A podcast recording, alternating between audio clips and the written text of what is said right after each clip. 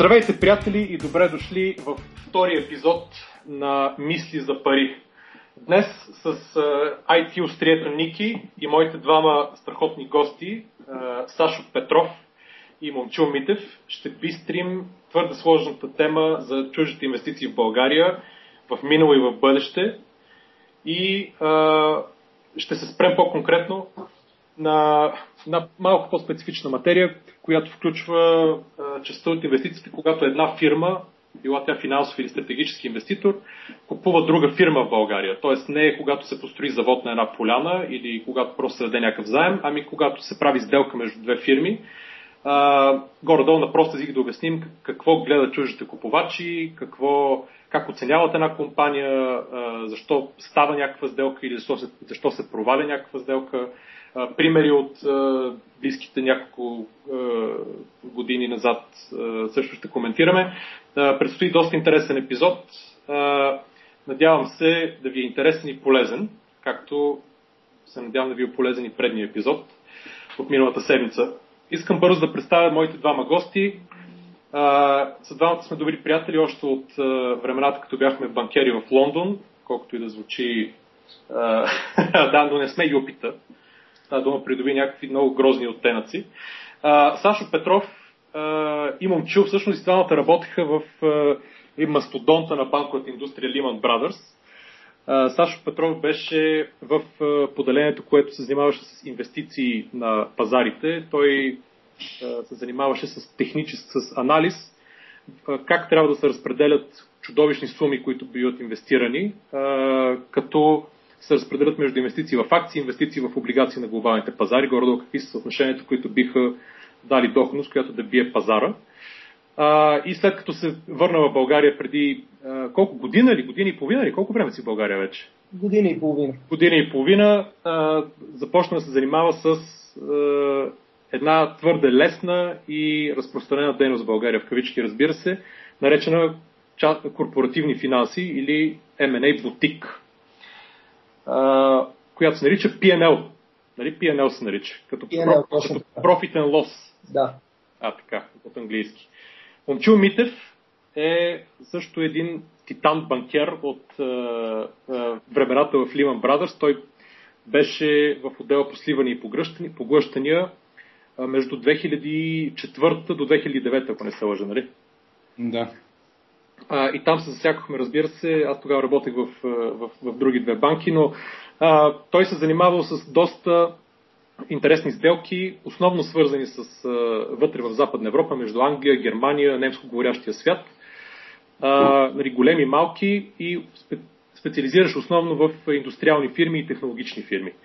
И откакто се върна, всъщност ние се прибрахме с него заедно в България по едно същото време, а, след като се върна след една дълга и напоителна пауза за детоксикация, се насочи към корпоративното банкиране в България и в момента отговаря, всъщност работи в отдел големи клиенти в Почтенска банка. Тоест, големи корпоративни клиенти. Големи корпоративни. А той има отдел и големи некорпоративни. Ами не, но пояснявам просто за да... И така се казва отдел. Не, защото нали, на Запад има по инвестиционните банки а, буквално преведено, мега богати индивидуални клиенти. Има, такива, и, има го и тук това нещо, private client, обаче още не е особено развит сегмента и повечето хора не, не са много наясно какво означава. Да, освен тия петима мега богати, може би, които така и така няма го направят в България. И да, точно, точно. А, искам да започна веднага с една теза, която съм развил последните години и да я хвърля за на вълците за разнищване и това е, че голяма част от чуждите инвестиции в България по време на бума от 2004 до 2008-2009 година бяха ужасяващо непродуктивни и като цяло много вредни за економиката. Говоря конкретно за милиардите пари, които майките банки наляха в своите подразделения, за да може да бъде финансиран бума на имотите, който като цяло е един доста непродуктивен бум. А, също мина и бума на, на българска фондова борса, там също се потрошиха немалко, немалко пари. А, отиваха много пари в строителство и така нататък. Като, разбира се, стоеността, която остана в България, се българските, особено строителни предприемачи, тя се върна на Запад под формата на коли, яхти, нали, скъпи екскурзии, някакви скъпи вещи и така нататък. Тоест, тази стойност като пари, която беше създадена от бизнеса, не остана тук, за да се доразвива и да се реинвестира и да, да създаде една устойчива среда. А, и не, да, всъщност ще остава до тук, като, и, като интро мисъл. И всъщност искам да ви питам дали сте съгласни или не съгласни. Чашо ти? Ами, нека първо да, ако мога така да разгранича типа сделки, които са се случвали в България, които продължават да се случват. Ти говориш, когато една фирма купува друга. Да, да, когато така. една фирма купува друга. А, като цяло сделките, сделките са доста разнообразни и това вече зависи от компаниите, които участват в тях. И до известна степен това определя причините и мотивите за сключването им. А, като може да разделим, поне по моя опит, сделките в България на няколко типа. Първият е мултинационални компании, които са решили да излязат по една или друга причина от България. А, тук нещата, този тип сделки протичат сравнително гладко и професионално и ясно, че сделки ще има. Кои са, кои са тия сделки, например, от близкото минало? Еми, мултинационални компании, да речем, сделката, която е в, която стана с БТК, да речем. Е, в смисъл, коя от всичките? Тя беше продавана и препродавана малко като баничката. Последната, да речем, последната, последната сделка. Да. Която се когато, да. когато се придоби рано от, от, от VTB Capital. Да, когато, аха, когато AIG Capital излязаха рано. Да, точно така. А, другия тип а, сделки са такива приватизационни сделки, когато държавата е страна в, в сделката и когато продава на чужестранен инвеститор. А, другия тип сделки, който така са повечето тук в, България, не говорим за, за големи сделки, това са малки български фирми, като хотели, малки фабрики и така нататък. Те обикновено се продават повече от брокери, регистрират се на сайтове за продажби и така нататък и остават далече от медийното пространство, но реално това е една голяма част от пазара в, в България. А, и, трет, и четвъртият последен така, сегмент, а, който всъщност е най-интересен, е за средно големи и големи български фирми, които са собственост на български акционери. И това е така и за нас, и като цяло за, за адвайзорите по, по сделките най-интересният сегмент а, и областта, където повечето адвайзори специализират и се опитват да, да направят сделки. Сега, относно сделките, които са се случвали исторически в България, доколкото аз съм могъл да следя тези сделки от а, разстояние, като бях в, а, в Лондон и в Нью Йорк, а, наистина ти си прав, че бяха крайно непродуктивни. А, случваха се а, в един момент така на ишлеме, в много голяма степен необмислени, без ясна стратегия защо се случват. Просто се случваха за да, за да се продадат компаниите и съответно фирмите, които ги купиха, чужестранните инвеститори, влезнаха в, в българския пазар с идея, че купуват нещо, което е на така доста изгодна стойност с цел да развият бизнеса си в, в България и в региона. За мен проблема при тези сделки е, както казах, е чисто а, липсата на стратегия при, при осъществяването им. И затова в голяма част от тези сделки те се оказаха нерентабилни. В смисъл нерентабилни за кого? За, за инвеститорите. Защото в момента виждаме един, една така доста силна тенденция на тези инвеститори, които са влизали в последните няколко години, да, а, да напускат инвестициите си. По една или друга причина. Ема това мислиш, че не е вече просто защото е минало е, достатъчен брой години, в които те са държали някакви инвестиции и са си избили от паричните потоци от нея. Ако може едно вметване да направя тук, ще бъде хубаво да различаваме а, инвестиции стратегически, при които се купува предприятие или бизнес и той се развива като част от групата на купувача и друг вид сделки, при който това се прави основно с инвестиционна цел които могат да бъдат, разбира се, и а, фондове за дялово инвестиране, така наречените правят equity funds или друг вид инвеститор, който купува нещо, за да го продаде с няколко години. Просто мисля, че двата типа сделки и двата, ви, двата вида инвестиционен интерес имат в крайна сметка доста различен резултат. Аз това искам да те питам, понеже ти едно дълги години правеше сливани поглъщания като консултантски услуги нали, в Lehman Brothers, после в Номура, но а, нали, сега реално виждаш малко, малко, една малко по-различна част от нали, банкерската професия, която е нали, типичните банкови продукти, нали, корпоративни продукти и основно финансирания. В смисъл, погледа, който имаше преди върху индустриите, как те, нали, защо те купуват или продават някакви фирми, а, и в момента, когато нали, си по-близо равно до самата оперативна част на фирмата, нали, е, просто по капиталовата структура, а, как е по-различният поглед в момента, който имаш, особено сега нали, върху малките и средни предприятия и върху, и върху големите? Те изобщо имат ли някаква стратегия, това, което Сашо каза, а, когато купуват или когато се продават, или когато продават части от себе си, или, нали, или, или като част от по-голяма група? Значи големите професионални предприятия и групи от предприятия определено имат много ясна стратегия и представа какво да правят и как да се разрастват, когато имат обаче свободен кеш за това и когато са достатъчно успешни, достатъчно силни на своя пазар, за да могат да освободят финансови ресурси и менеджерски капацитет да гледат към покупки, дали в страната или в чужбина. А, но мнозинството от, от българските компании последните 4 години просто не са в това състояние, защото имат прекалено много задължения и прекалено много проблеми, чисто оперативни на, на местния пазар, с, нали, на своя си пазар. И а, цялата им енергия и ресурс като цяло е а, ангажирана в а, справянето с тези местни проблеми. Единици са предприятията, които в последните три години а, показаха някакъв интерес да купуват други и го правят. И това като цяло са лидерите в индустрията, които така или иначе са така, се доказали като най, най-добре управляващи бизнеса си.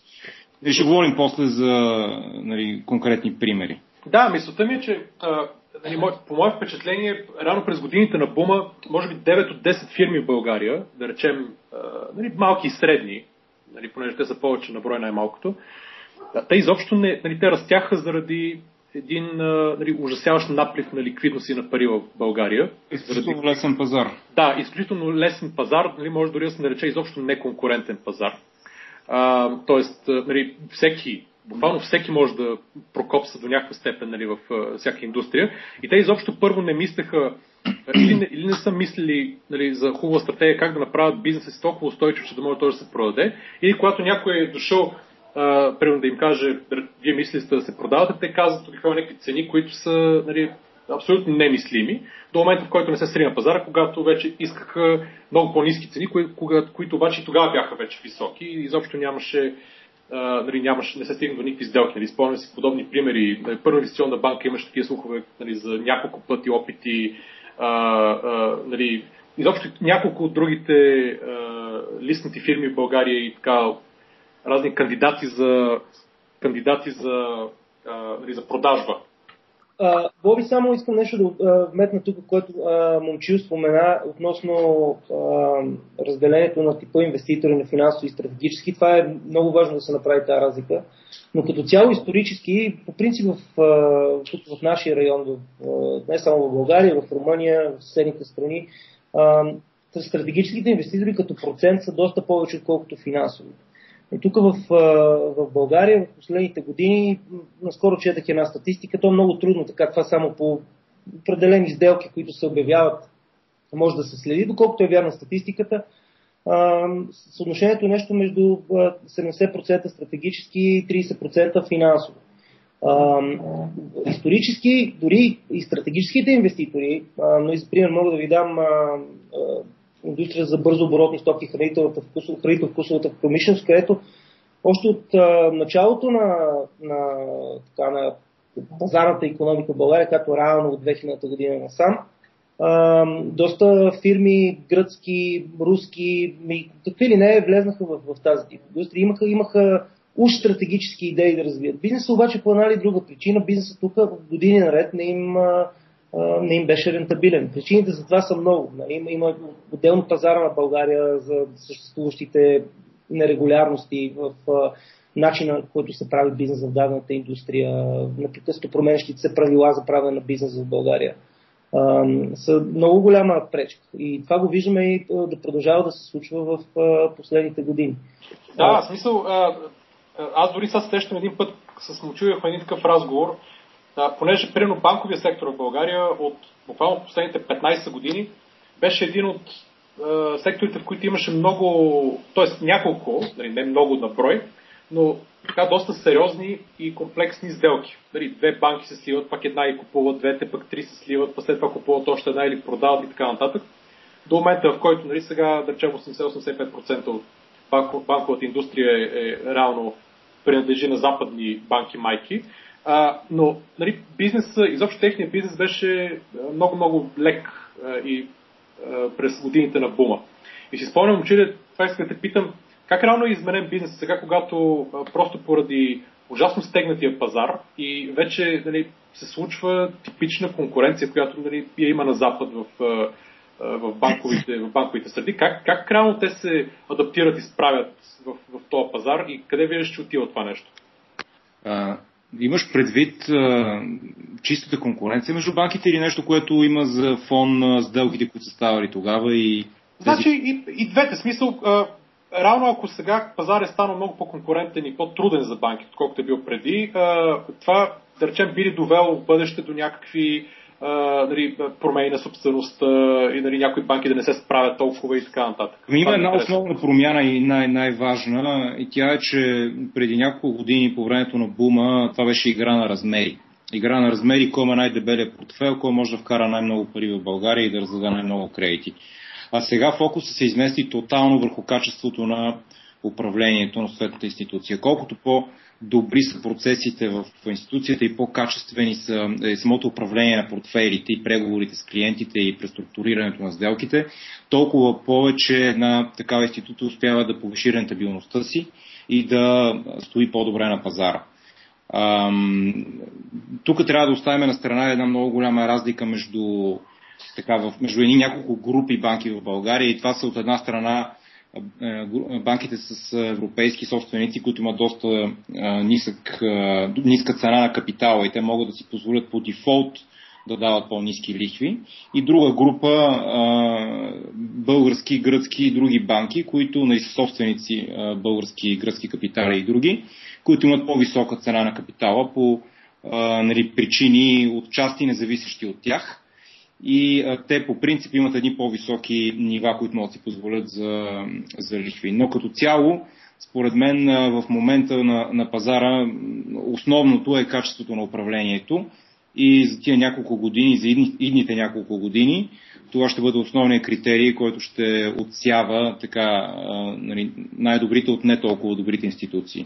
Това е основната промяна, която се вижда. Това, кой кого е купил преди години, да ти кажа, отдавна е забравено, защото това са сливания, които са направени още тогава. Междувременно и юридически, и технологично, и всякак, и като брандиране, нали, всичко е слято и старите брандове са позабравени, клиентите са се превъртяли няколко пъти и просто това вече няма, няма такова значение. Добре, Сашо, Виждаш ли, примерно, български фирми да искат да, да, примерно, да търсят вашите услуги, за да инвестират навън? Питам те не за друга ми, защото, а, примерно, в агенция по инвестиции а, никога не е имало нито един човек, който да отговаря за насърчаване на българските инвестиции в чужбина. Всеки, който е работил там, който е работил там, е работил нали, за насърчаване на чуждите инвестиции в, в България.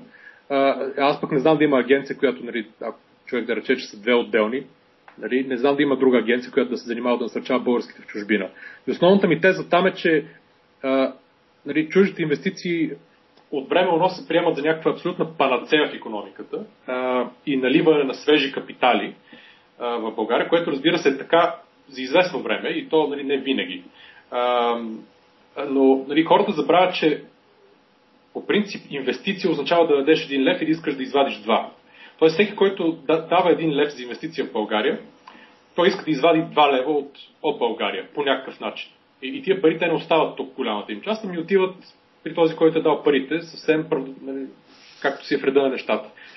И това нали, като дългосрочна стратегия, ти да разчиташ само на, на инвестиции, които влизат в държавата, а, нали, просто не е устойчиво. А, и от тази гледна точка нали, все още не, не мога да разбера защо българските фирми не се насърчават те да ходят в чужбина, те да инвестират, да отварят нови заводи, те да купуват други фирми и реално по този начин тук да, се, тук да има фирма, която да събира дивиденти и парични потоци от чужбина и по този начин дългосрочно да се повлияе положително и платежния баланс, и създават на работни места, и качеството на работните места в България, и развитието на ноу-хау и на research and development и така нататък, което е равно всички добре развити държави правят точно това. А дали една е, чужда инвестиция, ще кажем, някакъв завод, някаква фирма ще инвестира 30 милиона евро да речем в България, а пък тя нали, взима един банков, банков заем от чужбина, купува си машини от Германия или от Китай, които ги нали, събуват, кара ги тук и се, ги инсталират чужди фирми пак.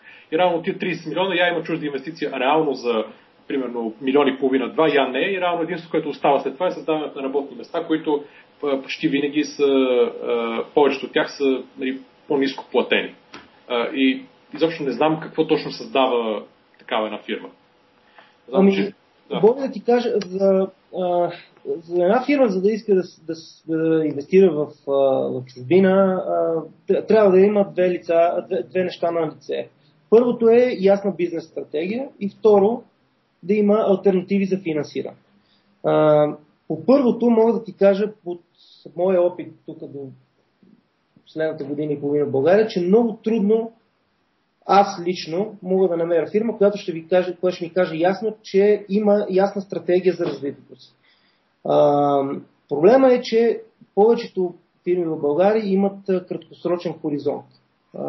Повечето собственици мислят в посока ще имам ли печалба тая година? Ако изкарам добра печалба, значи съм имал успешна година. До година вече ще мислим за следващата и така всяка година, докато не се обърне каруцата накрая, в зависимост от това на къде върви економика, защото разбира се има цикъл в економика. Самите собственици много трудно могат да разграничат такава и да формулират ясна бизнес стратегия. Те имат план, обаче стратегия как да реализират този план няма. Добре, да, тогава, в смисъл, ти като отидеш им кажеш, вие не го правите, аз това мога да го, да го направя за вас, имам и опита и така нататък. Какъв отговор срещаш?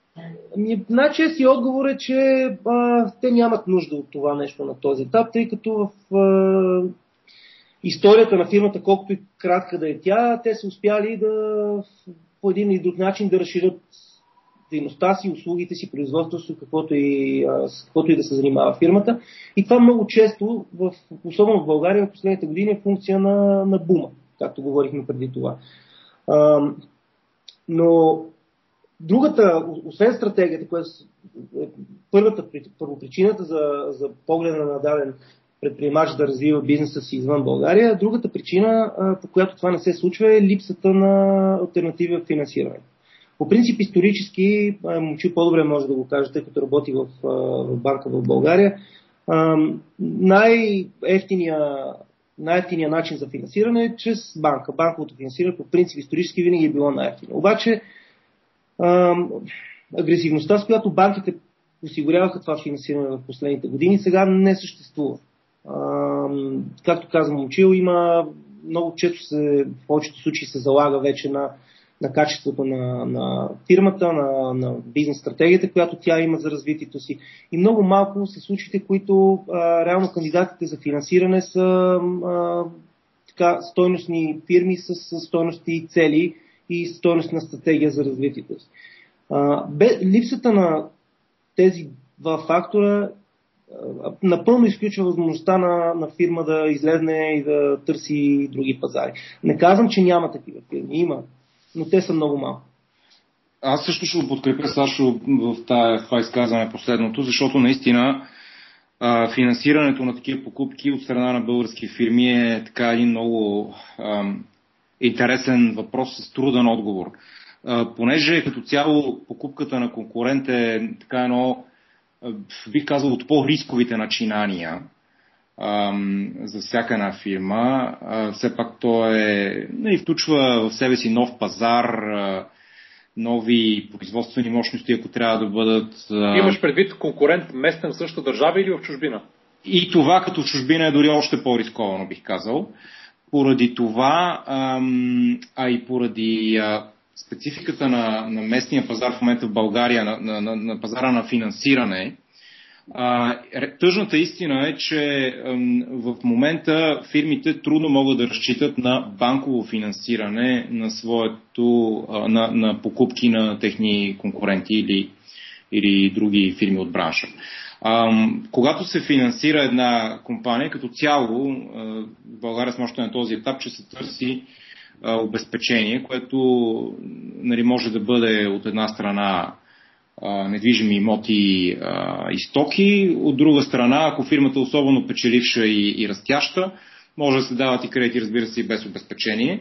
Но като цяло това е вида, това са двата вида финансиране, които се използват. Това да се финансира покупката на конкурент чрез залагане на неговите акции, което по принцип нали, би било логичния ход при, при такава. Да, което реално един най- равно разпространения начин в чужбина, който беше и преди и в момента да купуваш е, нали, друга фирма. Да, това нещо при нас в България като цяло не е особено разпространено, поради много причини. Изключвам, разбира се, отделни случаи, където отделни сделки, където а, една конкретна банка стои много близо до своя клиент през годините и просто а, и клиента е много а, успешна и рентабилна фирма и просто има толкова добри взаимоотношения, че се прави нали, такова изключение. Но като цяло такъв вид финансиране с обезпечение под формата на акции на купуваната фирма е рядко срещано и затова такова едно финансиране на такава покупка трябва да дойде от ликвидните оборотни средства на купувача. Добре, да, само да, да те питам нещо. Това според тебе а, просто липса на практика, липса на практика в смисъл липса да. на знания как да оцениш една компания и нейните акции, които да вземеш за обезпечение или, или просто че никой не го е правил никой не иска да рискува да е първия?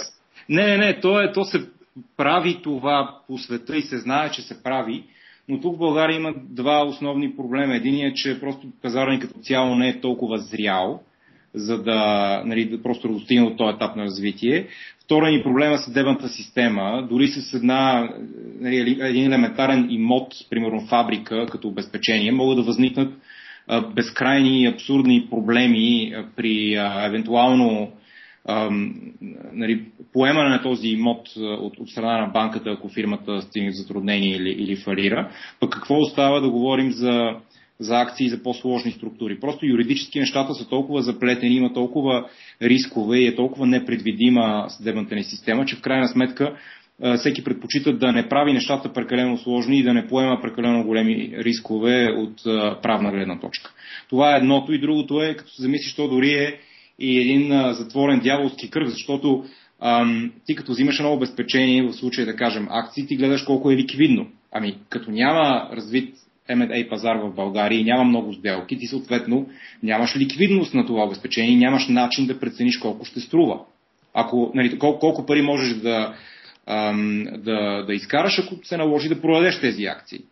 И по този начин липсата на сделки на пазара води до още по-малко сделки на пазара. Защото акциите не се разглеждат като надежно ликвидно обезпечение. Да, става един затворен кръг. Абсолютно. Да, точно така. Става един затворен кръг, но също така има една сравнително нова форма за финансиране, която все още не е нова за България и не е все още толкова срещана в България. Това е мезанин финансиране. Е, чакай бе. Та, има един австрийския фонд Мезани менеджмент, той е тук от 12 години вече, има по, поне 20 сделки направени. 20, 20 сделки за този период от време е много нисък, Боби. Ема, да, да, ама имам при, че те, те гледат нали, основно читави фирми, предполагам. Поне, нали, имайки преди, че оперират в цяла източна Европа, те гледат основно читавите фирми, т.е. не знам, може би толкова фирми имало, които да, да могат да вземат. Аз като цяло смятам, че Мезани е много добра форма на, на финансиране, защото тя просто възнаграждава допълнителния риск с съответно допълнителна доходност на тези. Да. Сашо, кажи две думи, молите обаче, какво е мезанин, за... понеже предполагам, че повечето хора няма да знаят. Това е, това е хибрид между банковото финансиране и увеличаването на собствения капитал чрез привличането на допълнителни акционери. по отношение на изискуемостта в баланса мезанин финансирането стои между банковото финансиране и собствения капитал. Искаш да кажеш, че примерно някой дава пари на една фирма под формата на тези наречения мезанин или както тук му викат мецанин. мецанин. дава пари под формата на някакъв мецанин на една фирма, което означава, че тя му плаща а, лихва известен брой години, но по-низко отколкото ако вземе а, пари от банка или ако си издаде примерно облигация на свободния пазар. Обаче, заради тази по-ниска лихва и малко по-леки условия от тази гледна точка поне, му дава възможността или опцията той да реално да конвертира или замени този дълг за увеличение в собствения капитал и да стане съакционер в тази фирма, ако тя, нали, идеята е да се развие фирмата и стоеността на тези акции да стане по-голяма и той на една фиксирана предварителна цена да си конвертира заема и така да реализира разликата. И равно там идва печалбата на този е, мецанин е, да, фонд, фонд. Точно така. Това би позволило на една фирма, която вече има банкови заеми, да подобри структурата на баланс и да може да вземе още финансиране от банки, ако е необходимо. Или съответно да подобри условията по вече съществуващите заеми.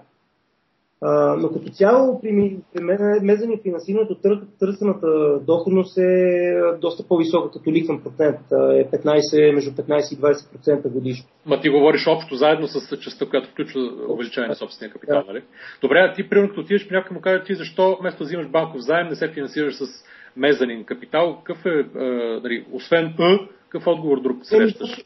Точно това Ъ дава край на, на, на дискусията. Тъй, тъй, тъй като е това, то, то, ако, ако разбереш как работи тази схема на финансиране, съответно в някои фирми била много подходяща. Нали? Особено като говорим фирми, които нямат допълнителни активи за обезпечаване, които могат да дадат за допълнителни заеми. но като цяло в българските предприемачи това забелязвам, че те, те много добре разбират от бизнеса си. Много добре знаят, примерно, как да направят капачките, които произвеждат, да ги продават на малкото си клиенти тук в България и на няколкото селс линии, които имат извън България. Но в същото време много малко знаят как да имат, да подходят малко по-креативно към, към осигуряването на, на финанс. Просто няма такава култура. Добре, къде е разковничето на нали, обогатяването на финансовата култура? Защото един собственик, той не е длъжен по принцип да ги знае тия неща, естествено. Не е длъжен. И затова си има финансов директор, нали, или директор там корпоративни финанси, или примерно затова не има някой като нали, тебе, или нали, някоя инвестиционна банка по-голяма, ако е някаква огромна фирма. Нали разклончето за мен е както във всяко едно друго нещо на пазар, където а, подобен тип сделки, иновативни в кавички за, за пазара, са малко на брой. Тоест, трябва да се започне, трябва да има а, така, един своеобразен пуш на такова тип инвестиране, независимо от това дали идва от, от адвайзорите и сугестирането на клиентите да, да погледнат и да осъществят подобни сделки. А, и когато вече това се случи, а, хората го научават. Тоест, всяко, като всяка една друга иновативна практика. Когато значи, има, има хора, които са early adopters, да го кажа на английски, защото на български не мога да го, не мога да го преведа както трябва, но а, веднъж това има ли го, аз мисля, че а, рано или късно това ще стане практика. Не, не в степента, която е на развитите пазари и нали, съответно на, на фирмите и предприемачите, които имат така по-силна финансова култура, която е градена с, с, с десетки години. А, но започне ли това като процес а, и като така се счете от повечето а, играчи на пазара като сделка, която е реализуема. А, и аз мисля, че няма да има проблем това да се, да се, да се приеме. Добре, бе, чак сега, аз ето в момента гледам сайта на Mezzanine Management и там има, примерно, и те а, те са инвестирали в там едно време в Новера, това, което беше за събиране на Букук, мисля, че през 2000, 2006 след това, говорим само за сделките в България. После в Телелинк, примерно, са инвестирали. Да. А, в Девин, това преди Адвент да го купи. А, в Jet Finance, това преди да се продаде. А, в още какво, в БТК, там в един от предните рундове, е имало в... И това само от първия им фонд. Сега ще видя втория фонд, Равно имат в Серес, който е Агри фонда, който се... И нека, нека като гледаме такива инвестиции неща, все пак да правим да, едно разграничение, дали това са неща станали по време на бума или след това. Защото много от тези сделки на Mezzanine Management просто бяха изключително лесни тогава и те излязаха от тях рентабилно още примерно през 2007-2008 година. Ако бяха изчакали още две години, е много под въпрос какво ще да стане. Да, да, мисълта ми е, нали, ясно, ето, примерно Евроинс още не знам си какво. Мисълта ми е, че има примери, които, да не знам, един човек може да каже, ето тия 10 фирми, примерно, са го направили това нещо и са доволни. А, тоест, нали, един собственик, като чуеш, каже, окей, нали, защото, нали, може би има някакъв кяр в цялата история. Добре, но не е ли истина, че аз искам две неща да добавя след това, което ще кажа сега към темата за финансови иновации, нали, за а, креативност на финансиранията, но ам, сега като говорим за мезерин менеджмент и за успешни такива финансирания, не е ли вярно, че в повечето примери, които изборяваш, собственика или този, който е клиентът на това финансиране, всъщност е западна ам, организация, структура, независимо дали стратегически инвеститор или финансов. А, май не, като ви гледам поне. Не е ли? Ми май не, значи примерно Еврохолд не е ага. от тия, които са втория. Сега, още какво гледам тук, България. Девин, примерно. Дев, Девин, е, Девин беше да речем австрийско, но реално целият менеджмент и има част от акционерите бяха български. БТК, честно не знам кой беше тогава собственик а, но примерно... А... Е, значи и при БТК и при Девин със сигурност е, а, нали, беше фонд а, за дяло инвестиции, където нали, без значение, че менеджмента на компанията в България е български, този, който отговаря за финансирането на неговата структура е съответния фонд за дялови инвестиции, където нали, просто финансовата култура е доста по-висока, отколкото на менеджмента в България и нали, те са тези, които фонда е този, който решава в крайна сметка как да се финансира. Да, да, съгласен съм, че нали, идват, нали, със сигурност може решението да идва от там, но примерно да Серес, да речем, да. също е с...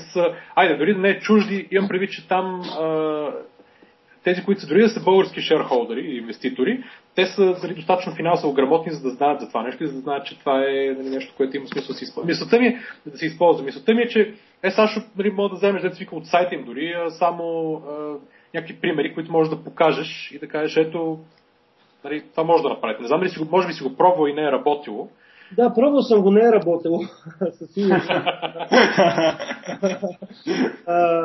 но като, цяло M&A изделките в, в България, финансиране е много по-различно, отколкото на, всяка друга. Като цяло, ако приема, че един процес по продажба на дяла фирма може да се раздели на две основни части. Само искам да вмъкна M&A, за слушателите, които не знаят, идва от английски, означава Mergers and Acquisitions, или всъщност както беше в American Cycle, Murders and Executions. А, но реално на български превеждат сливане и поглъщане, което е ужасяващ термин, просто не звучи ужасяващ. Да, мисълта ми беше, че а, начина по който протичат подобни сделки в България се различава корно от това как протичат в, в, на, на други места на по-развити пазари. И нали, както казах, ако речем, че един процес по продажбата на фирма е разделен на две части. Първата е договаряне на параметрите по сделката, подписване на предварителен договор, така речения търмши, условията по сделката. И вторият етап, извършването на юридически и финансов due diligence – то много често този първи етап от сделката при българските фирми се извършва от самите собственици, без използването на, на, на, на външни експерти или на адвайзори, така наречени. И това до известна степен е причината, по която процеса на, на сделките по сливане и придобиване протичат много бавно. Защото собствениците, и самите фирми не са подготвени за това. И тук идва ролята на адвайзорите, като а, различни като PNL в нашата фирма, като други, има редица такива в България, а, които ролята им трябва да се осъществява това, че те трябва да се продадат достатъчно успешно на, на хората, които имат нужда от, от адвайс и от съвет в дадени сделки. Първо, за да сделката за, може да се направи по оптималния начин, да се намери оптималния начин на финансиране и второ, за да се извърши по-бързо. Има безброй безброй случаи, в които са почнати изделки, почнати са преговори, обаче поради липсата на альтернатива, особено при финансирането, сделката пропада. Тоест, ако купувач или продавач има проблеми с финансирането от данната банка и отива да е кандидата за финансиране, не успее да го получи, сделката автоматично се провали. и... Е, другото е за, при искането на доста висока цена което, нали, особено в годините на бума, нали, това беше един, един голям проблем. Нали. Не само в България, но и от цяла източна Европа, когато рано западни фирми или фондове идваха да купят а, някакъв местен бизнес, рано толкова много сделки са пропадали. Аз лично нали, съм работил по някои, които буквално по тази причина а, пропаднаха. Примерно нали, собственика иска да продаде за, да речем, двойно повече, отколкото е някаква разумна цена, която някой би платил за това нещо. Да, така е. Така е. Мисля, че исторически е по-вярно това, отколкото е в момента. А, в момента а, всеки един продавач има представа за стоеността на компанията си, колко иска да получи при, при евентуална продажба. Но ако а, съответно това се окаже така, крайната причина за, за провалянето на сделката. Аз мисля, че поне в последните така, година, година и половина може да, може да каже със сигурност всъщност, че, че има доста така голяма флексибилност на цената. Тоест хората, когато виждат, че може да се получи сделка, когато реално може да се случи, цената не винаги е, не винаги е проблема за развалянето на сделка. По-скоро е а, финансирането. Това е най- най-големият проблем, поне по моя опит. Добре, момчиле, няма ли смисъл банките, примерно като вашите и другите, да рано да, нали, да започнат и те наполовина да убеждават примерно фирмите, които искат да се продадат или да купат друга фирма, че могат да ги финансират по някакъв начин, дори да е чрез типичен банков заем, обезпечен с някакъв нали, като инвестиционен, или поне да им помага да оценят някакви дялове на други фирми или това. нещо. Да, да, абсолютно. Значи това ни връща точно на, на това, което исках да добавя малко по-рано за цялостното ниво на финансова иновация и, и разбирането на такива иновации от страна на менеджерите на, на, на компаниите българския пазар. Значи две точки искам да добавя към това, което каза Сашо и, и ти след това го повтори. Едното е, че като цяло в България така интерес към нови иновативни, креативни неща, не бих казал, че е особено висок. Нали? Всички знаем българския израз такова животно нема. Обаче не знаем за израз от сорта на дай да измислим това животно, например. А, това е едното. И второто нещо е, че а, так, точно такъв вид нови продукти, структури и, и подходи към а, разрешаване на, на проблеми с финансирането би трябвало да се активно да се разработват и да се промотират и от банките, които са основните играчи на финансовия пазар в България. За съжаление, обаче всички, почти всички такива банки са поделения на големи външни а, майки и поради тази причина всяко нещо, което те ам, правят на този пазар като продукти или като, или като услуги, трябва да бъде одобрено в известен смисъл от техните майки. И поради тази причина просто такива нови опити да се налагат нови продукти и, и, и, и нов подход към материята, просто не се позволява на местния менеджмент, така да го кажем на прост език, което е част от причината за това да бъдем на опашката по финансови иновации в Европа, нали, като цяло. Добре, примерно българските банки, особено тези с български собственици, е, нали, отдавна е практика, реално, те по някакъв начин да придобиват фирми, нали, директно чрез а, займите. Тоест там някакси не се поят, може би, да оценяват толкова Ами, аз това не би имал някаква финансова иновация, по-скоро би причислил към някакъв друг вид а, нали, а, економическа дейност, като например нали, създаване на олигархични структури или нещо такова. Така че аз там специално не виждам някаква иновативност. Сега дали самите банки са се оценили това, което придобиват, така в кавички, разбира се, от техните клиенти. Отделен въпрос, според мен, основно се гледа стоеността на активите и на това какви а, нали, приходи носи бизнес към момента, така, оперативен, оперативен кешфлоу. Не, не съм убеден, че някой прави някакви сложни оценки на тези, а, на тези фирми, които се купуват. А, а иначе, за отговоря на въпросите по-рано, ам, ам, банките биха, разбира се, имали интерес да стимулират клиентите си да правят такива покупки, да се опитват да им предлагат подходящо финансиране и а, така комплексни решения на, на финансовата им структура, ако не бяха до такава степен заети първо с а, техните портфели от а, лоши кредити, които управляват, и на първо място, и на второ място в а, конкуренцията за нали, не малкото останали, но така по-малката част качествени клиенти в българския пазар. Просто в момента това е основната грижа на, на банките на този пазар. И купуване, продаване и, и а, иновативни финансови структури е нещо, което би било интерес едва когато тези първи две полета на дейност се изчерпат като обем. Е, Сашо, вие какво ще правите до тогава? Еми, те могат до тогава да заемат тази ниша, която банките в момента държат свободна и в която не влизат и да я разработват. Да, това е едно от нещата, които са доста интересни относно а, преговори, които имаме в момента с банките. Те не са много, които така, имат интерес да го считат това като альтернатива. Имам предвид а, точно тези компании, които са влезли в а, така наречените лоши кредити, в а, дивизията за лоши кредити или non-performing loans, както се казва на английски.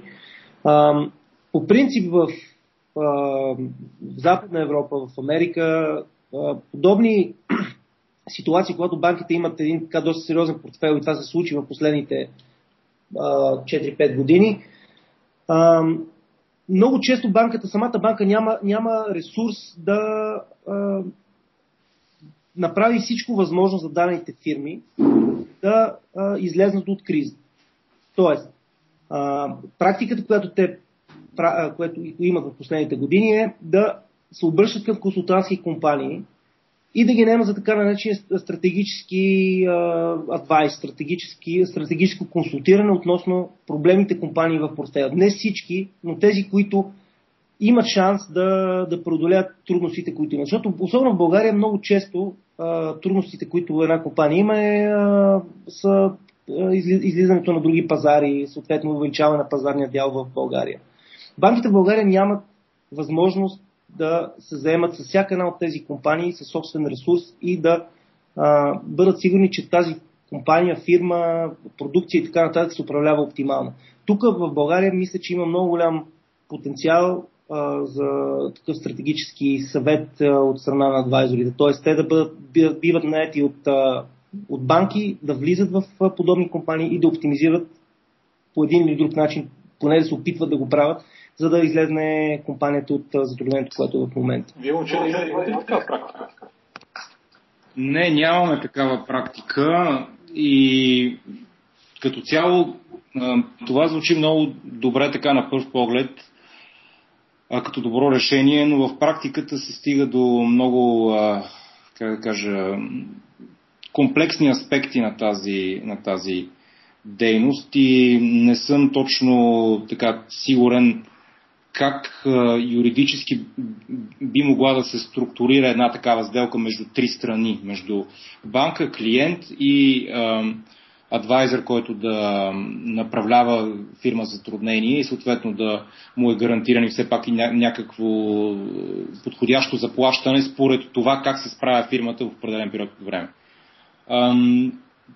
Просто юридическите осложнения около самите взаимоотношения на, на, на банката с клиента и на съответните обезпечения, които обезпечават финансирането, са сами по себе си до такава степен а, дълбоки и, и, и трудни за преодоляване, че ми се струва, че включването на трета партия, на, на, на, на трета страна в тези взаимоотношения би била доста сложно.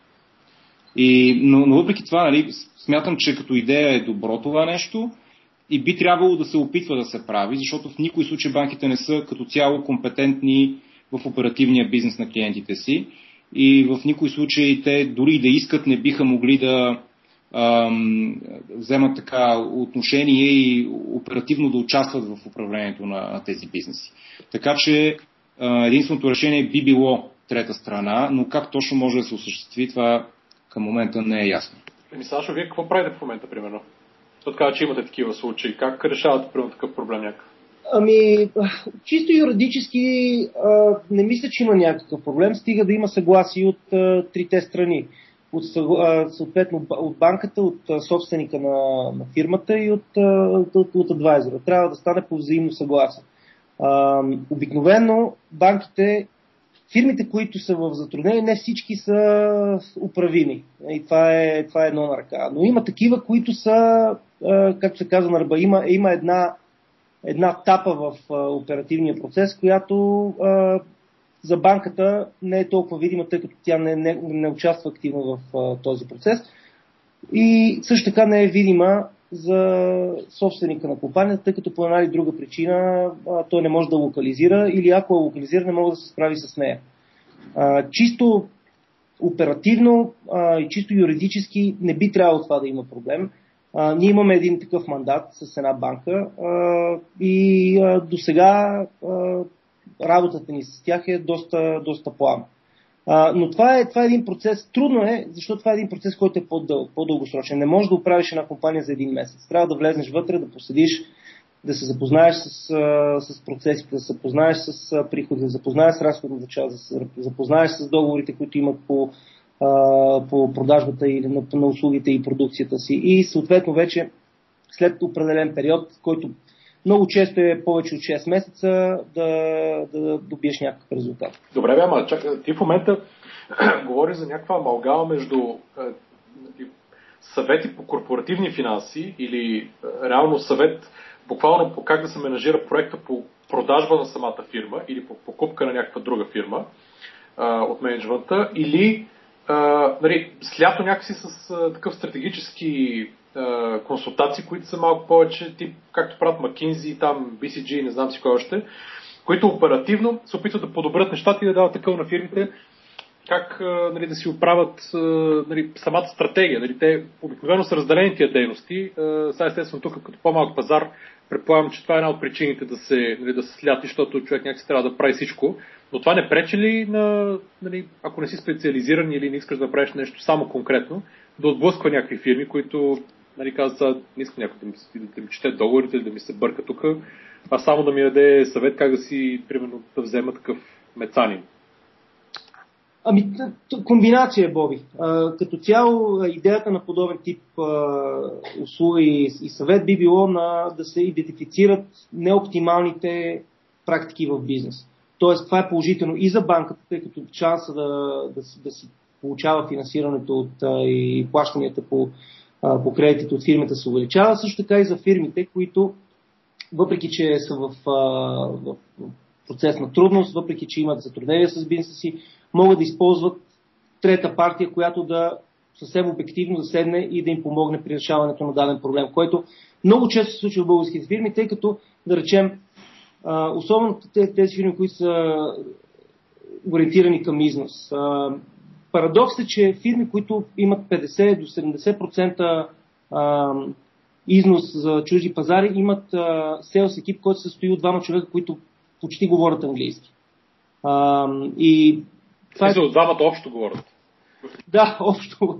Двамата общо, е, е, двамата общо говорят английски горе-долу. Но а, това го казах чисто така практична гледна точка, а, не, не само за да, фирми, които са в съоръжение да, да, да, да, да им бъде помогнато да излезат отново на повърхността на водата, но също така да бъдат подготвени по най-добрия начин за продажба, която а, а, това е изключително важно за, за собственик. Да, нали, което някакси само навява на нали, следващата тема, която ми се ще да, да дискутираме и е свързана с как реално се оценява една фирма. Нали, това е ясно, че това е нали, доста сложен процес по принцип.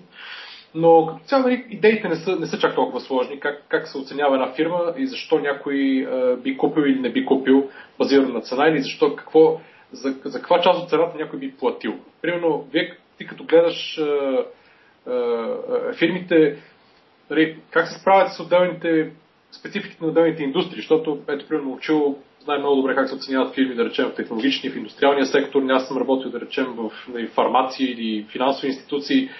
Доста големи разлики има а, в, в, а, нали, в спецификите. Особено когато фирмата е малко по-голяма. Не знам, каква е практиката тук? Примерно някой отива и казва, бе, аз правя, продавам за 2 милиона лева, искам 10. И това е. И, и опита се да ме, да ме разбедиш, че нали, не е така. Да. Ами, на, на теория, както знаем, има много методи за изчисляване на стоеността на една фирма. Не, на практика, на практика е въпрос. Да, на, на практика, в крайна сметка, справедливата цена е тази, при която продавачът и купувачът си стиснат ръцете. А, но като цяло а, различните подходи са, а, те, те са регламентирани по начин, по който се правят а, оценка на фирмата, разходен метод, пазарен метод, а, подходен метод и така нататък. Всяка една индустрия, която а, работи в България, съответно си има спецификите. А, аз не мога да твърда, че имаме опит във всички, а, но тук като цяло и, и главни, главни главно действащите индустрии не са чак толкова много. А, и а, стремим се при оценката на компанията да привлечем аналисти, които са имали опит в, в подобна индустрия, знаят процесите, които протичат а, и спецификите, съответно, на които трябва да се обърне внимание при даването на цена на фирмата. И а, съветването на клиента по какъв начин да я оформи като стойност пред продавача. Чисто обективният подход е от, от страна на приходи и разходи, от страна на активи и така нататък. Другото е от страна на растеж. Какъв е потенциал на растеж на компанията? По какъв начин компанията позиционира на пазара? Има ли начин да, да увеличи капацитета си на производство или на услуги? Има ли начин да увеличи пазара си, да увеличи стойностите на, на, на продукцията си като цяло, оптимизацията на процеса и така нататък. А, като цяло подходът е комплексен и не, не, за всяка една индустрия има, има, има различен начин да се поглежда, но като цяло цената е а, а, винаги правилната цена е това, което купувача се съгласи да купи и продавач се съгласи да продаде. Момчиле, ти като гледаш, примерно, по вашите клиенти, те, изоб, изобщо подобни дали, методи на оценка използвате ли се, когато се дават кредити изоб при стандартните банкови продукти? Ами, първо да кажа, че в момента сред нашите клиенти не бих казал, че има особено силна активност по а, купуване или, или продаване на фирми или на поделения. А, а и от друга страна, естествено, при такава сделка купувачът или продавачът съответно се договаря с отсрещната страна за методите и за оценката и банката като цяло не участва в този процес и не, няма и защо да участва. А, когато разбира се стигне до финансиране на сделката, тогава разбира се се гледа нали, отново каква е цената и за какво се плаща тази цена но тогава бих казал, че погледа на банката а, към оценката на, на купуваната фирма е просто като един кросчек или, или на български казано така допълнителен източник на, така, на информация и на преценка за финансовата логика и за бизнес логиката на, на сделката. А банката не се интересува до такава степен от оценката на купуваното предприятие, защото това, което не я интересува е стоеността на обема на кредита, който трябва да даде и с какво то е обезпечен. И както казахме вече, когато в повечето случаи обезпечението е под формата на недвижими имоти или на други активи, тогава това е което е важно за банката. За банката е важно а, как е обезпечен въпросния кредит, въпросното финансиране и от какви а, приходи ще се изплати този кредит. Т.е. трябва да има наличен оперативен финансов поток, който да изплати кредита. Така че като цяло оценката на таргета на, на купуваната фирма се остава отговорност и поле за действие за купувач и продавач. Аз имам спомен от времената, когато аз работих в инвестиционна банка и правихме оценки на фирми по цял ден. В общи линии взимаш 6 метода, които дават различни оценки от типа, например, между 80 и 250% от някаква стоеност и накрая, понеже никой не знае какво точно трябва да направи, взима, взима по средата. Най- най Нали? Разбира се. И най-готиното беше, че правиш, нали, всичко трябва да се направи в много, много красива презентация на PowerPoint, цветна, кутийки, да мигат, да се нали, хубав шрифт за облен, да няма двойни интервали между изречения между думите. А, и се правеше нали, любимият, любимата ми... Значи имах два, два любими, две любими графики. Едната се наричаше те наречената торнадо графика, която, която взимаше а, финансовия модел на фирмата и започваше да тества какво ще стане, ако всеки един от те наречените input variables или нещата, които могат да се променят, се промени, какво това дава самостоятелно като разлики в оценките на оценката на фирмата. Примерно, взима се модел и се казва какво ще стане, ако приходите пораснат примерно с 20% или паднат с 20%. И а, дали, така се получават две стойности на самата оценка и това се слага на, от двете страни на, на едно, една чертичка. И така взимат примерно 15 неща и се получава точно като едно торнадо, като се сортират после, като получава сенситивността на е, фирмата от различните е, нали, променливи. А другото беше вече финалната графика, където всичките стойности се наслагват една до друга и се получава футболното игрище. което, разбира, което разбира се посочваше а, нали, една средна цена, която нали, не означаваше абсолютно нищо. С тази връзка мога да ти разкажа и за графиката тип водопад. да, което също е много готина, но, но вместо това ще, ще ти кажа и така един а, два или няколко всъщност примера, които протекаха по един и същи начин на българския пазар, който така може да кажем, че е другата крайност на скалата. Разговорите протичат така. Човек се среща с мен и казва, искам да си продам моята фирма. Как можем да разберем колко ще струва? Нали? И аз казвам с две думи, взимаме колко фирмата ти прави като печалба или като там оперативни приходи за една година взимаме един мултипликатор на това нещо, примерно там на 5 пъти или 8 пъти или 10 пъти и а, съответно това трябва да ти бъде цената на фирмата. Но той казва, как така? Аз съм инвестирал в тези сгради, в тези машини, в нали, тези производствени мощности, еди колко си милиона. Аз казвам, това фактически към момента няма голямо значение, понеже тази инвестиция е направена преди примерно 6 години или 8 години. Те до някаква степен са обесценили тези а, активи с определена стоеност, така че това не е от такова значение. И предприемача казва, добре, но те продължават да носят приходи тези а, активи. Аз казвам, да, и затова ние оценяваме, изима се финансови и оперативен приход на фирмата и той се използва като база за оценката. И тогава той казва ми, тази оценка е прекалено ниска, аз а, не мога да приема такава стоеност и до там стига разговор. Да, смисъл. Това е, нали, това е нали, ре, реалните нали, торнадото, футболното игрище и отпада в нашите реални условия.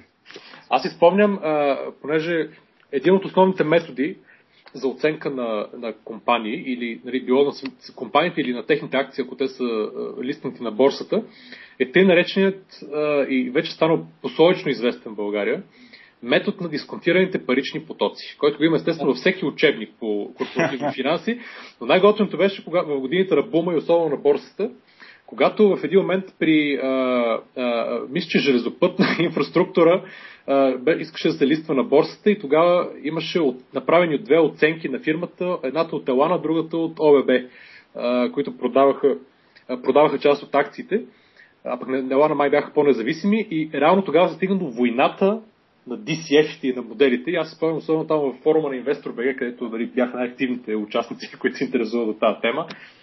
Беше, ставаха върли скандали, спомням, защо, дали фирмата ще да расте с примерно 6% или с 26% и защо е Лана изкарвали цена на акция, примерно, да знам, там лев и половина, пък кой бе 6 лева и половина. Боби, това е била пър... първата серия от трилогията Войната на DCF-ите. Аз мога да си един фаст форвард към днешна дата да ти разкажа за, и да ви разкажа за втората серия от трилогията и тя е в, а, пак във форума на InvestorBG. Става въпрос за компанията SoFarma, където от едната страна стои нашият отсъстващ участник в този разговор, който ам, е направил един... А, също то не, е, то не е само DCF, той е направил и с мултипликатори оценка на SoFarma, при която излиза крайна цена от 1,90 от другата страна се публикува анализ отново на Елана, отново там на главния анализатор Цачев, мисля, че се казва, където ам, крайната цена, която се препоръчва за, за акция е 6 лева. И това нещо, както си представяте, доведе до едни доста разгорещени дискусии в, в форума и така, така и не стана ясно защо и как има такава голяма разлика в препоръчителните стоености. Както войната на таралежите малко. Да, чакаме. Войната на DCF-те. Да. Е, зависи от колко. Тук всичко е зависи от а, реалистичното и точно прогнозиране на нещо, което те първо ще се случи. Това е голямата разлика. Е, как може да имаш такава разлика, бе, Саша? Смисъл, между примерно 26 лева, то няма тук, тук няма реализъм. Тук има просто залагане на механични. Има. Е, сега, какъв е този реализъм? Това, е, за да има такава разлика, трябва да Фарма да каже утре, че ще купува Pfizer, нали? Реализма е както на Пламен Орешарски преди няколко години, където каза, че криза няма и няма да има. е реализма. Виж да. колко може да бъде различно. Между другото, на този фон, понеже си говорим за SoftFarma, която е една като цяло доста нали, така, голяма, успешна и рентабилна компания за България, разбира се. А, може да си направим един малък кейс стъди с а, делът, който купи един американски фонд Gramercy преди няколко години в акции на, на SoFarma и а, съответно продаването на тези акции, мисля, че преди половина или една година на, да кажем, примерно 3 или 4 пъти по-ниска цена. Аз точните стоености не ги помня нали, от тогава и от сега, но предполагам ви така, може би сте наблюдавали също процеса. Но това е един също така много интересен пример как по принцип доста професионален инвеститор с опит в много държави в света, основно развиващи се пазари, към които спада и България, който е направил множество сделки успешни, има милиарди, които управлява, как такъв един фонд също така може и да се подлъже и да купи една иначе доста добра компания, която от тогава насам, примерно от 2006 година, когато беше сделката по спомен, насам не е спирала да расте и да се развива, Софарма, да успее да купи нейните акции на толкова завишена цена, или оценка, иначе казано, че няколко години след това да а, загуби от порядъка на 70-80% от инвестицията си. Кой беше, а, кой беше човек, който беше казал а, инвестиции на борсата, на, особено в Източна Европа, е, представлява следното. Чужденците си дават парите, които в последствие местните прибират. Ами... Не си спомням кой го беше казал един от... Една от спините беше. Да. И е много хубава много хубава мисъл това нещо. Да, да, и определено се видя а, нали, колко вярна може да е тя. А, нали, и вече някакси разликата, нали, защото винаги чужденците, чуждите инвеститори нали, се приемат като нали, много, много добри, с много по-голям опит и така нататък от, от местните. Но нали, защо сагата с нали, българска фондова борса беше абсолютно класически пример на нали, мани, на оценки, на спекулации, на нали, всякакви лудости, които се въртяха. А, и а, нали, това, това се отрази на, на оценките на фирмите.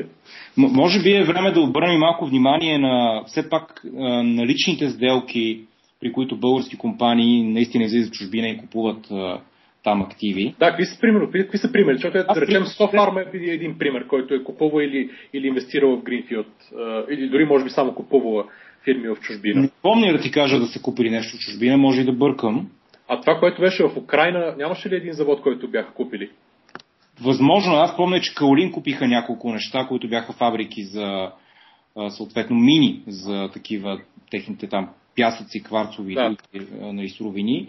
Другия последен пример, който се сещаме M плюс S Хидравлик, това е една от листваните компании на, на фондовата борса и част от холдинг Стара планина, ако не се лъжа, които купиха една малка сръбска фабрика за хидравлични елементи с налични машини, персонал, пазари и всичко, т.е. работеща и добре работеща фирма просто я купиха и ще я използват като база за развитие. Тоест няма да нали, закриват нещо или да, или да елиминират клиенти или, или а, служители или, или активи, просто ще разрастват от там нататък компанията. Това е един много такъв интересен пример, защото M плюс S Хидравлик, тя е нали, световен мащаб, че и в български относително малка компания, но доколкото виждам през годините си имат така доста постоянни клиенти и успяват добре да си развиват бизнеса. Да, те дори мислят, че нали, все пак в техния съвсем нишов отрасъл от а, машиностроенето имат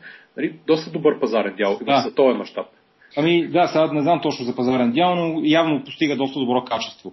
И третия пример, който сега към момента се сещаме, има компания, която не мога да кажа името, но е доста силна в а, нали, хранителния сектор в България, един от лидерите, която просто при това състояние на гръцкия пазар, на спад на брутния вътрешен продукт и на всички сектори в економиката, те просто си харесаха един а, местен производител с доста големи затруднения, който обаче има ам, прокарани пазарни, как да ги нарека, контакти и позиции в всичките вериги там и просто го купиха и започнаха да го снабдяват с стоки произведени в България, които се продават на гръцкия пазар, което е за мен един уникален пример за синергия и реално е изпълнен този. Да, дали са, дали са използвали консултант, ми е интересно. Това не знам. Това не знам, но предвид, че таргета е бил в финансови затруднения, също някакви консултанти сигурно са използвали. Е, за финансовия пред, нали? Също служители, адвокати всеки използва, да.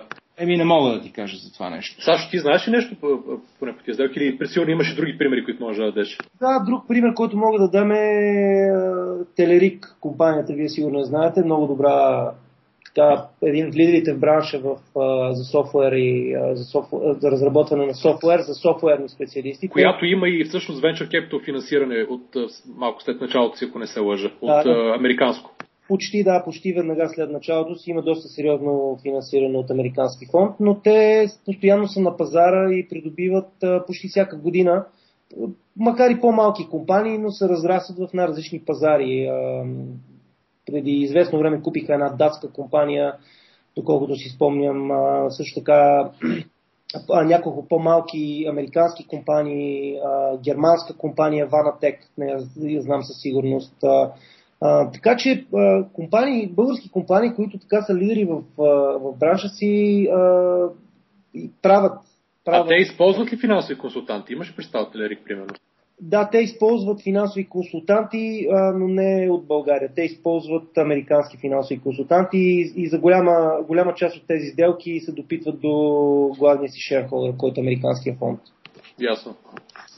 Това, това поне по така нали, косвена информация, която има съответно. Аз нямам... нямам да, да, да, това е нали, каквото се чува да. на пазара. Ами, в смисъл, нали, да, то, реално излиза по някакъв начин, че единствено така нормалните и устой, български фирми с устойчив бизнес, нали, дори да не са мега големи, средно големи, а, те са тези, които а, нали, реално почват да гледат и от известно нали, вече от години гледат навън и а, те мислят по начина по който мисли един инвеститор базиран в нали, един вид родния си пазар и искащ да се развиват там чрез покупки на фирми навън, т.е инвестира да. един лев, за да получи два обратно. Точно така, както ти каза, но тук конкретни пример с Телери, голямата разлика е, че те имат налична ликвидност. Тоест, те, те не използват за повечето си покупки, тъй като са малки на стойност, въпреки че са много, те използват ликвидност, която имат вътре в компанията. Тоест не се, няма нужда да търсят финансиране за това.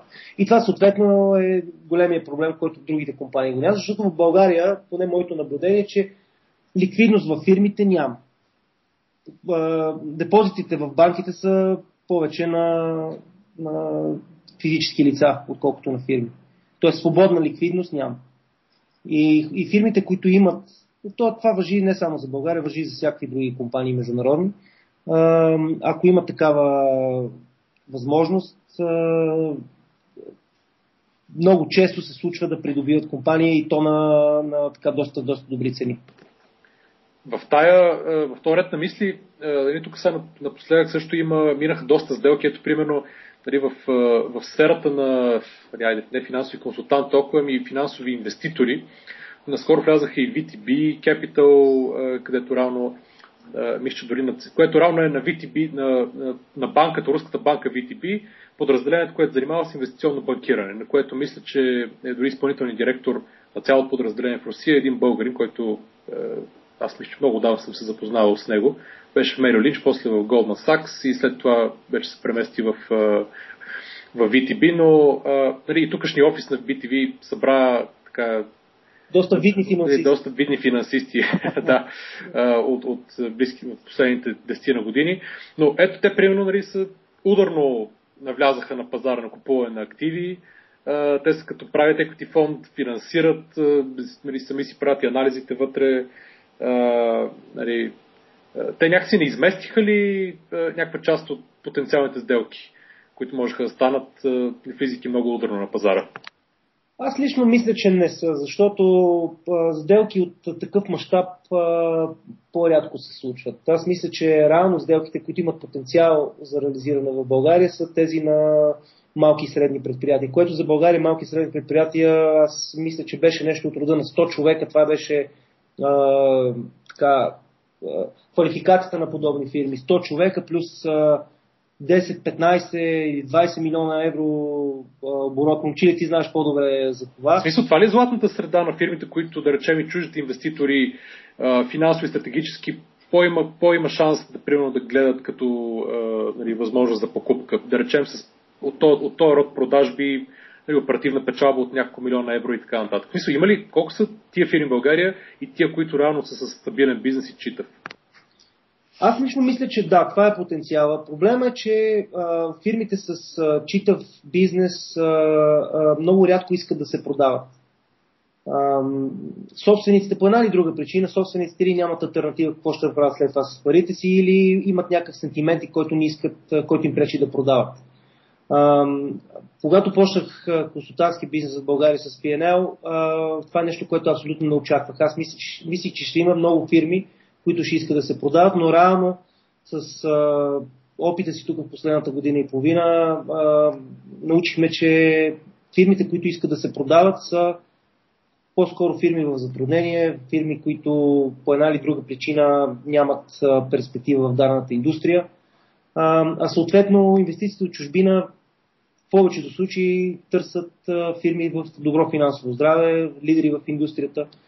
А, и тук е точно този фин баланс, който трябва да се, да се постигне, да хората, които притежават такива компании в добро финансово здраве, да знаят кога да продадат а, и да, да считат това като възможност. И в повечето случаи а, те не искат да чуят. Ако, ако имат един така стабилен кешфлоу и печалба от, от бизнеса си, те просто го държат докато, докато го нямат. И вече по една или друга причина, по затруднение, търсят стратегическо и финансово партньорство.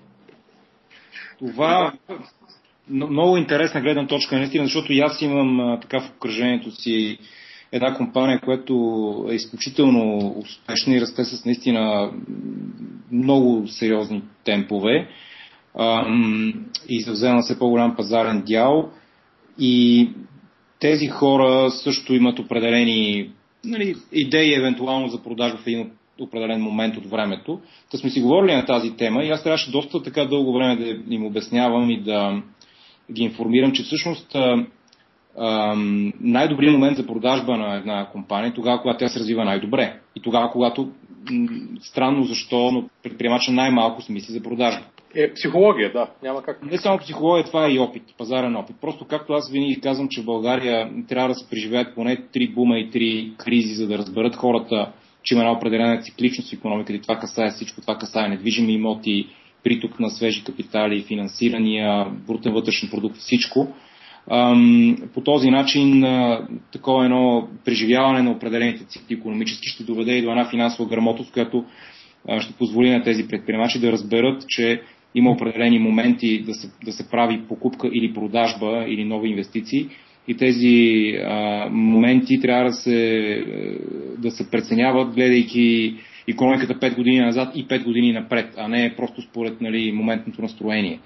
Така че това е много важен момент. Ако, ако повечето предприемачи са запознати така с тези основни принципи, нали, кога цените на предприятията са високи, тогава те биха гледали доста по-отворено на, на предложение за продажба по време на просперитет. А къде примерно могат да ги нали, да гледат цените на...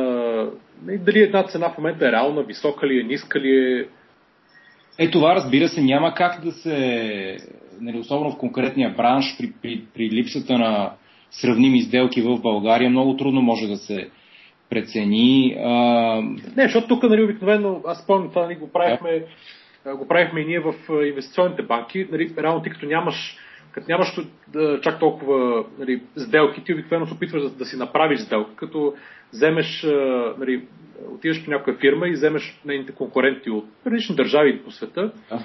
и нали, покажеш къде реално в момента те се търгуват, т.е. На, на, да. къде се оценяват и обикновено взимаш на, какъв мултипликатор на печалата или на продажбите и го сравняваш с това кой колко бързо расте. Тоест, кога да. така, можеш да покажеш нали, последните 15 години нали, в момента се намираме еди къде си в тренда.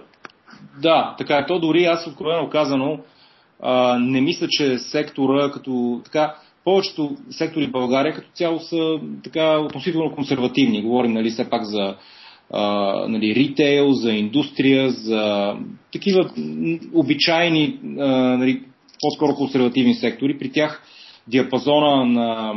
И, и, и, и нали, като цяло няма сектори, които имат някакъв невероятно висок растеж. Така че като цяло мултипликаторите и а, диапазоните на оценка са подобни, бих казал. Оставяме на страна IT, което си съвсем нали, отделна сфера на, на действие.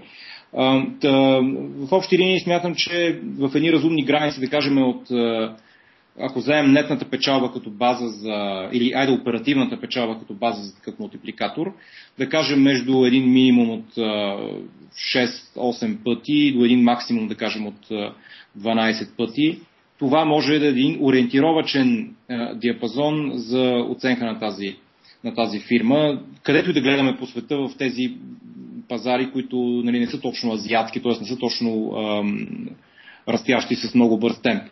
И в един такъв диапазон той ни дава колко? Фактически от 8 до 12, това са ни 50% ам, нали, разлика.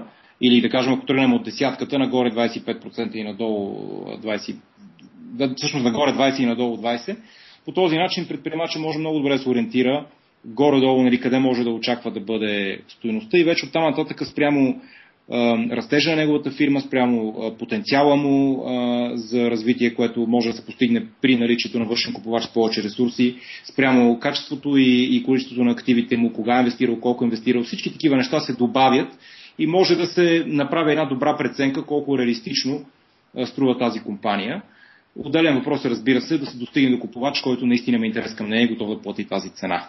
Да, просто много фактори реално трябва да се съберат на едно място, за да стане една сделка. И, нали, това е основната причина то бизнес да е ужасяващо труден. Нали, не, въобще, нали, не говоря за България, говоря по принцип в, нали, в Западна Европа, големите инвестиционни банки. А, нали, там не случайно при, всеки, при всяка криза и цикличност нали, има ужасяващи съкръщения, много хора се тръгват после при първите прояви на нали, ново засилване на економиката, пак се назначават много хора, после пак се уволняват. Изобщо е, нали, явно, и, и, и то бизнес върви заедно с самата економика. Но това е нали, абсолютен, понеже е функция на, нали, на средата и кога хората купуват, кога има да продават.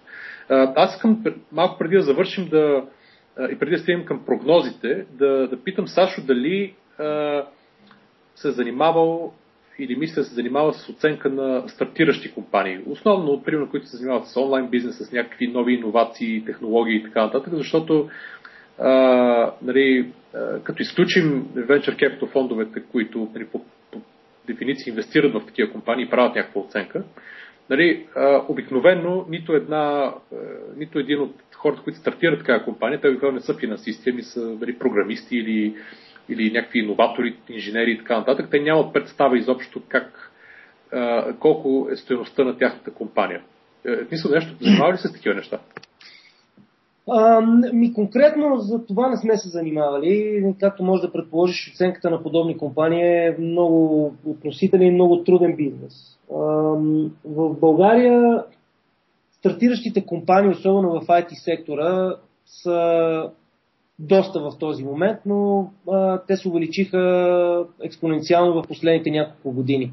А, за мое съжаление, в, до сега в опита ни с а, оценки на компания, никога сме нямали а, възможност да оценяваме такава малка стартираща компания. А, просто защото това, с което ние се занимаваме, е покупка-продажби на компании, които вече имат изграден бизнес. Тъй като интереса на чужестранните инвеститори, би било то стратегически или финансови, са за компании, които вече имат а, установен бизнес и така имат опит в управлението на бизнес.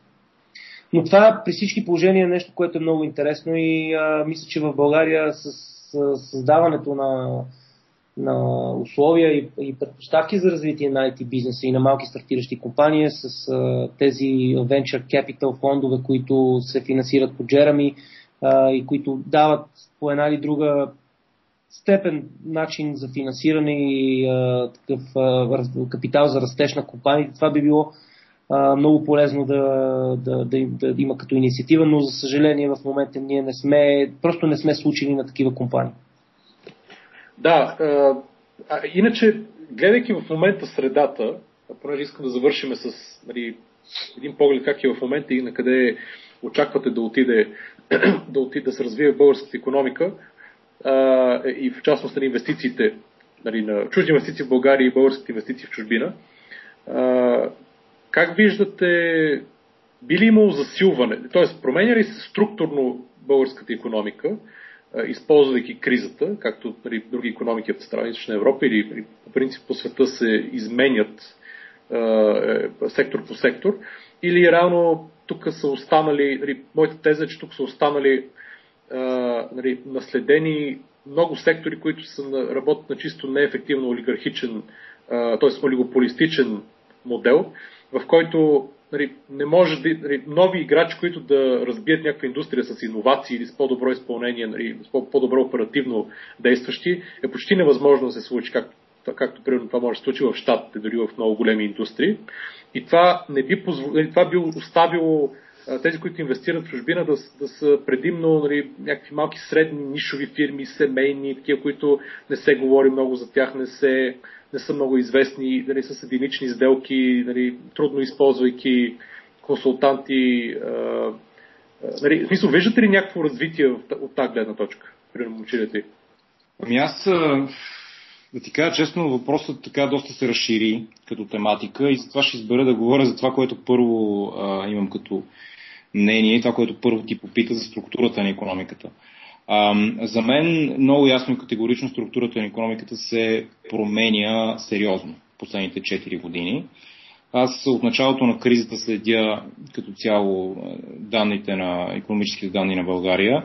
Износа, както всеки може да види, и индустрията, за която работи за износ, през всичките тези години успява да расте. Земеделието също успява да расте много сериозно. Да не говорим за трите последни години на изключително силни реколти и тази, която е в момента. В същото време забелязваме един напълно очакван и много сериозен спад на всичко, що е строителство и недвижими имоти.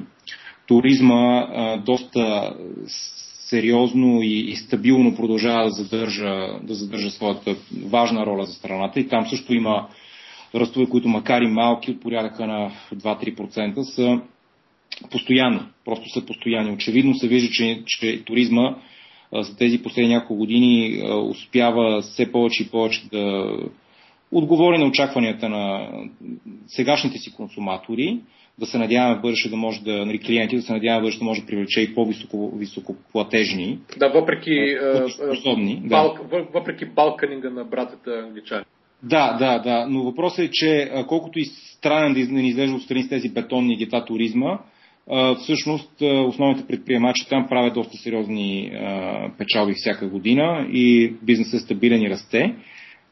Така минахме през спада на строителството и на недвижимите имоти, който е сериозен и естествен. Наблюдаваме, разбира се, спад на телекомуникационния пазар, което се вижда в отчетите на всички тези големи, нали, трите големи телекомуникационни компании, мобилни оператори. Друго интересно нещо е, например, куриерския сектор продължава да расте вече няколко години, което е чудесно и е много добър индикатор за една наистина така развиваща си. То основно куриерската нали, част, куриерския пазар, т.е.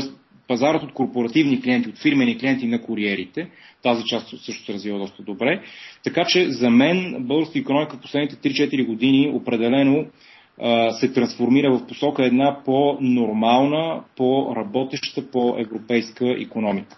Но, за съжаление, темповете са бавни и с този ход на действие, може би ще ни трябват още нали, поне 10-15 години, за да наподобяваме другите европейски държави от нашия размер. Това е основното ми наблюдение. То като цяло е хубаво, но пак казвам, трябва още много, нали, трябва още много иновации, трябва още много така агресивно и, и креативно поведение в бизнеса и така. Но, но това са неща, които, както и финансовата култура, изискват не знам, и време, и просто желание и от, и от бизнесмените, и от политици, и от съдебна система, и от всичко. Да, ние ще, ние ще имаме един подкаст, който нали, ще, ще направим конкретно а, нали, може би така по-обстоен преглед на секторите българската економика, кой се развива, кой не се развива, как са се развивали, какво става по света и ние нали, ще ги стигнем ли, както точно Колев казваше.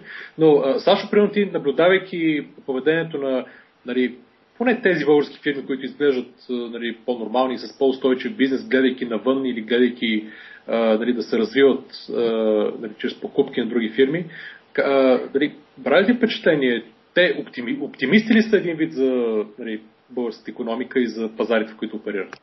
Труден въпрос. Като цяло няма някаква тенденция на оптимизъм или песимизъм. Много зависи от индустрията и по-конкретно от фирмата, на, на, на, за която става въпрос. Като цяло, аз си мисля, че повечето фирми имат желание да се развиват, въпреки че нали, под всички данни на економиката има, има спад на растежа, спад на предприемчивостта, фирмите не наемат нови служители, не се опитват да развиват нови продукти, което до голяма степен е функция на глобалната криза, съответно, която България а, няма как да избегнем. А, но като цяло, според мен, а, оптимизма би трябвало да, да преобладава в следващите години и ако може по една или друга до една или друга степен тези бариери, които говорихме за развитие на бизнеса в България, ниска култура страна на предприемачите, ниска ликвидност, труден достъп до инструменти и ресурси за развитие на бизнеса, ако тези фактори успеем по, една или друг, по един или друг начин да, така, да, да ги умекотим и да, да може да образоваме предприемачите и хората, които искат от страна на банките, говоря от страна на, на, на консултантите, на, на, на посредниците и така нататък. Ако успеем това да го, да го преодолеем тези бариери, мисля, че, мисля, че има, има доста така оптимистични шансове економиката да се развие тръгна в правилната посока, защото не забравяйте, ние тръгваме от много, една много, едно много ниско стъпало. А, ние имаме само а, възможност да се развиваме за, за, за бъдеще в почти всички индустрии независимо от това дали е селското панство, независимо дали това е енергетика, независимо дали това е производство, особено за производство. Защото все още в България има така ниска стойност на работната ръка. Би трябвало да, да е дестинация, която много лесно да привлича бизнес. Ние трябва да сме дестинация за производство, както е Китай в Азия на световно ниво, ние така трябва да сме на европейско ниво.